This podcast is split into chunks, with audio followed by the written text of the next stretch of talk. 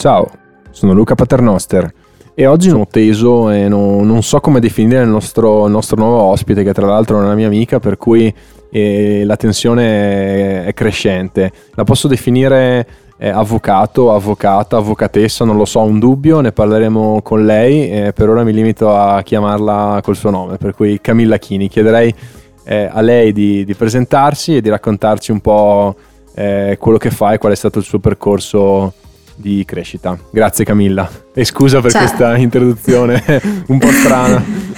Ciao Luca, eh, grazie a te. Eh, allora, io mi definisco avvocata, sono avvocata e mediatrice, mi occupo principalmente di diritto delle relazioni familiari, delle persone, dei minori e di amministrazioni di sostegno. Eh, lavoro presso lo studio legale Torre Zanichini a Cles. Um, sì, vi, ti dirò qualcosa di me cercando di non fare una lista della spesa. Mi sono laureata all'Università di Innsbruck, quindi ho fatto un percorso bilingue e um, ho fatto alcune esperienze, alcuni tirocini nell'ambito della bioetica all'estero, in, um, sia in città europee che extraeuropee. E, um, oggi appunto sono, sono avvocata dal, dal duemiladiciotto, sono componente del Comitato Pari Opportunità dell'Ordine degli Avvocati di Trento e da un mese circa sono consigliera comunale di minoranza per il comune di Cles. Questo in breve. Ti ringrazio e posso solo aggiungere che magari tutte le liste della spesa fossero di questa portata, per cui ecco... Eh, Camilla Chini, posso dirlo, persona eccezionale, professionista unico, per cui ti ringrazio per questo riassunto. Con te eh, ne abbiamo parlato e ne continueremo in qualche modo a, a, a parlare in maniera approfondita. Eh, vorrei portare sul tavolo no, un tema che è un tema facile, molto facile, è il tema delle pari opportunità o delle parità di genere. Ecco, poi mi, mi, ci aiuterai a, a capire che cosa... Che cosa, come meglio definirlo? È un tema mondiale, no? È un tema che, che gioca un ruolo fondamentale in questa, in questa costruzione di questo nuovo mondo. È, è un tema che anche qui a livello territoriale eh, può avere un senso pieno, per cui eh, lo stiamo affrontando, lo voglio affrontare e, e per cui ti chiederei di parlarcene, ecco, di avere la tua visione eh, che secondo me è fondamentale per, per avere un punto di partenza chiaro. Per cui ti ringrazio in anticipo e passo questa patata bollente a te. Ne parlerò volentieri. Allora, le, un piccolo inquadramento: le pari opportunità sono un grande contenitore all'interno del quale troviamo la, la, la parità di genere.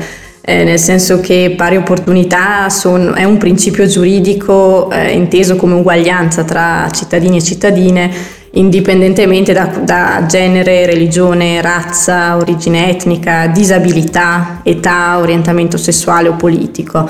Eh, per quanto riguarda il nostro paese, eh, la, il, questo principio è statuito dall'articolo tre della nostra Costituzione, quindi ha un'origine piuttosto antica, nel senso che la, la Costituzione è entrata in vigore il primo gennaio del quarantotto.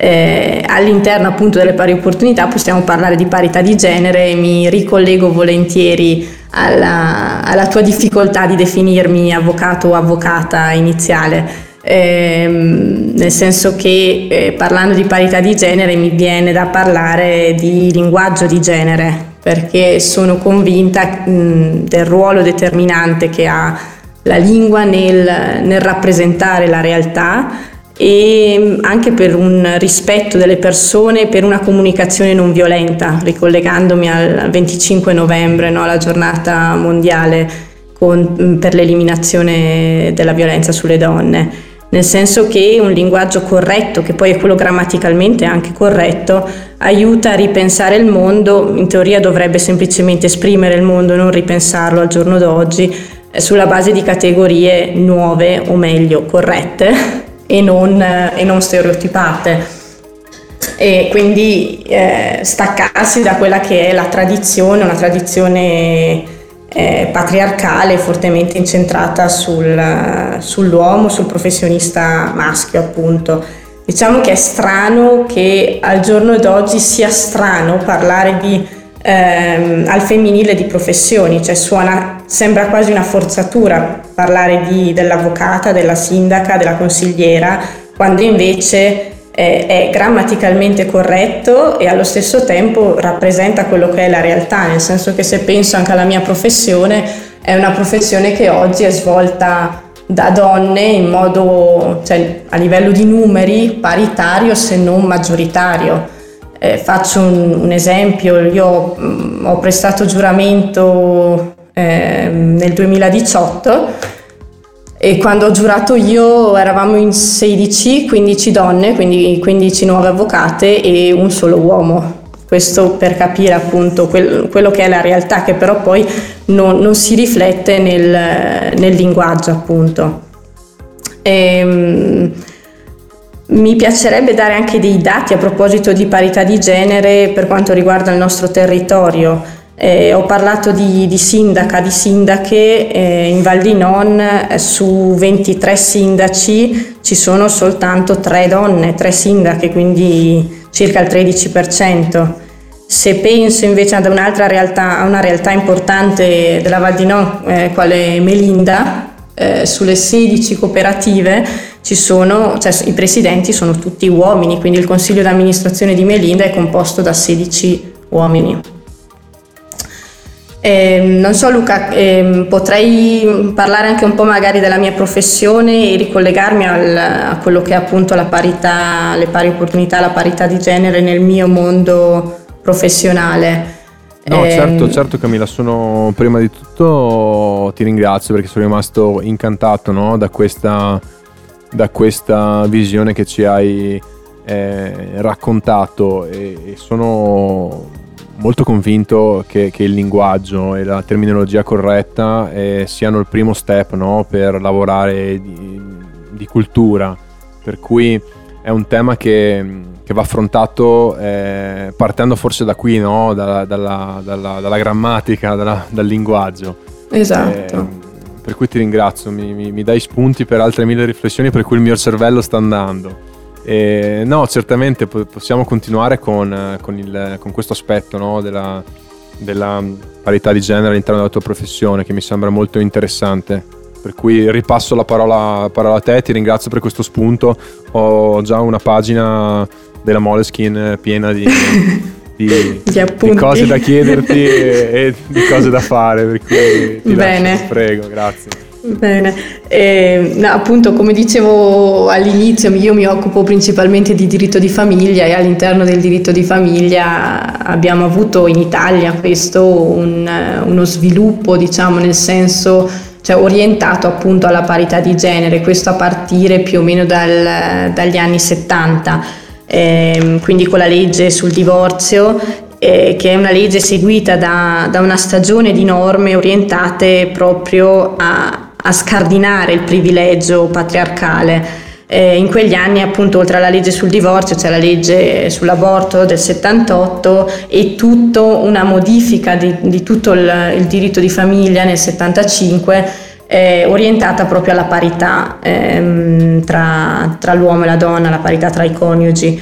E, Un, pic- un dato nell'ottantuno, questo secondo me è abbastanza rilevante, solo nel millenovecentottantuno sono stati cancellati eh, il delitto d'onore e il matrimonio riparatore e eh, aggiungo solo nel duemilasedici abbiamo avuto la legge Cirinnà, che è la legge eh, sulle, sull'unione civile, che ha, diciamo così, Eh, introdotto, anche se non ha, cioè, l'unione civile non è paragonata al matrimonio, anche se ha esteso in larga parte i diritti e i doveri di, di con, dei coniugi anche agli uniti civilmente.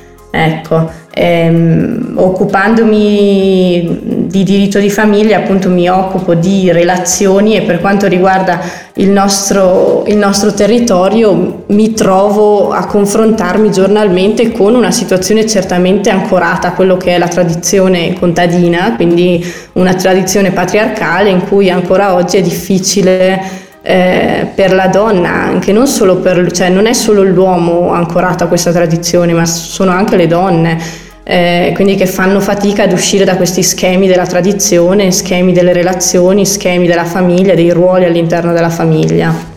Ecco, questo brevemente, non so se hai qualche curiosità sembra, particolare. Sì, mi sembra, mi sembra eccezionale, meraviglioso questo tipo di eh, racconto. Avrei una piccola domandina. Vai. Se, se posso, nel senso che eh, qual è secondo te, eh, è una domanda veramente gigantesca, per cui è una domanda barra provocazione, una domanda che faccio anche a me stesso, no? Come così esercizio per ragionare. Quali sono secondo te i modi, no? Per intervenire su questo gap, su questa distanza eh, culturale, no? I modi sono, sono così istintivamente, posso dire, la formazione, la scuola. Ecco, secondo te com'è possibile in qualche modo lavorare su questo, partendo da, da dei corsi alle elementari, facendo cosa? Cioè, tu che vivi in questo contesto, no? E respiri queste distanze, eh, qual è la ricetta, se ne esiste una secondo te, per eh, finalmente fare un piccolo step in avanti?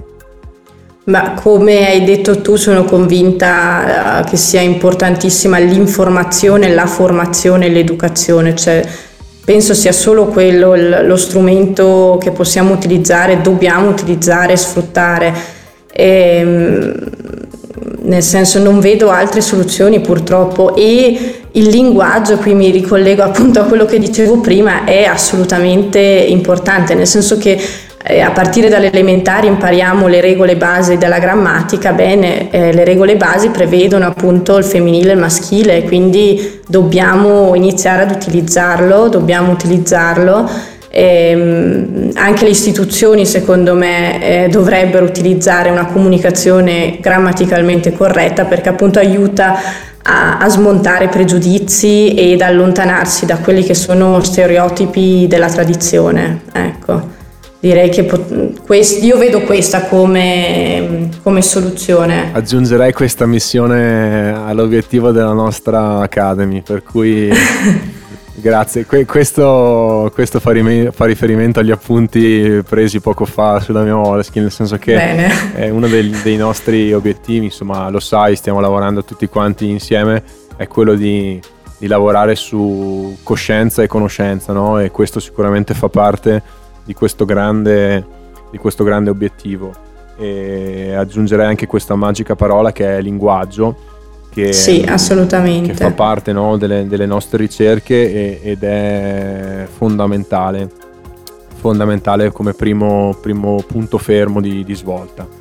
Per cui ti ringrazio molto, Camilla, abbiamo parlato per una decina di minuti e sono veramente contento di, di aver raccontato anche a tutti, tutti i milioni di ascoltatori che ci, che ci seguono eh, che cosa stiamo facendo insieme. E ora sono tranquillo e posso fare la mia sigla finale, perché ho, ho, ho imparato che, che tu sei Camilla Chini, avvocata, per cui ti ringrazio e continuerò a fare questo, questo tipo di esercizio, che anche su di me mi rendo conto ha un effetto, per cui bisogna veramente partire dalla lingua, dal linguaggio, dalla grammatica, e poi arrivare allo step del cambio culturale, no? Cambiare la mente di esatto, Sapiens, come sì. si dice. Eh, sì, grazie Camilla, grazie davvero, ti mando un abbraccio e grazie a te, grazie, a prestissimo. Grazie Luca, ciao ciao a tutti, grazie.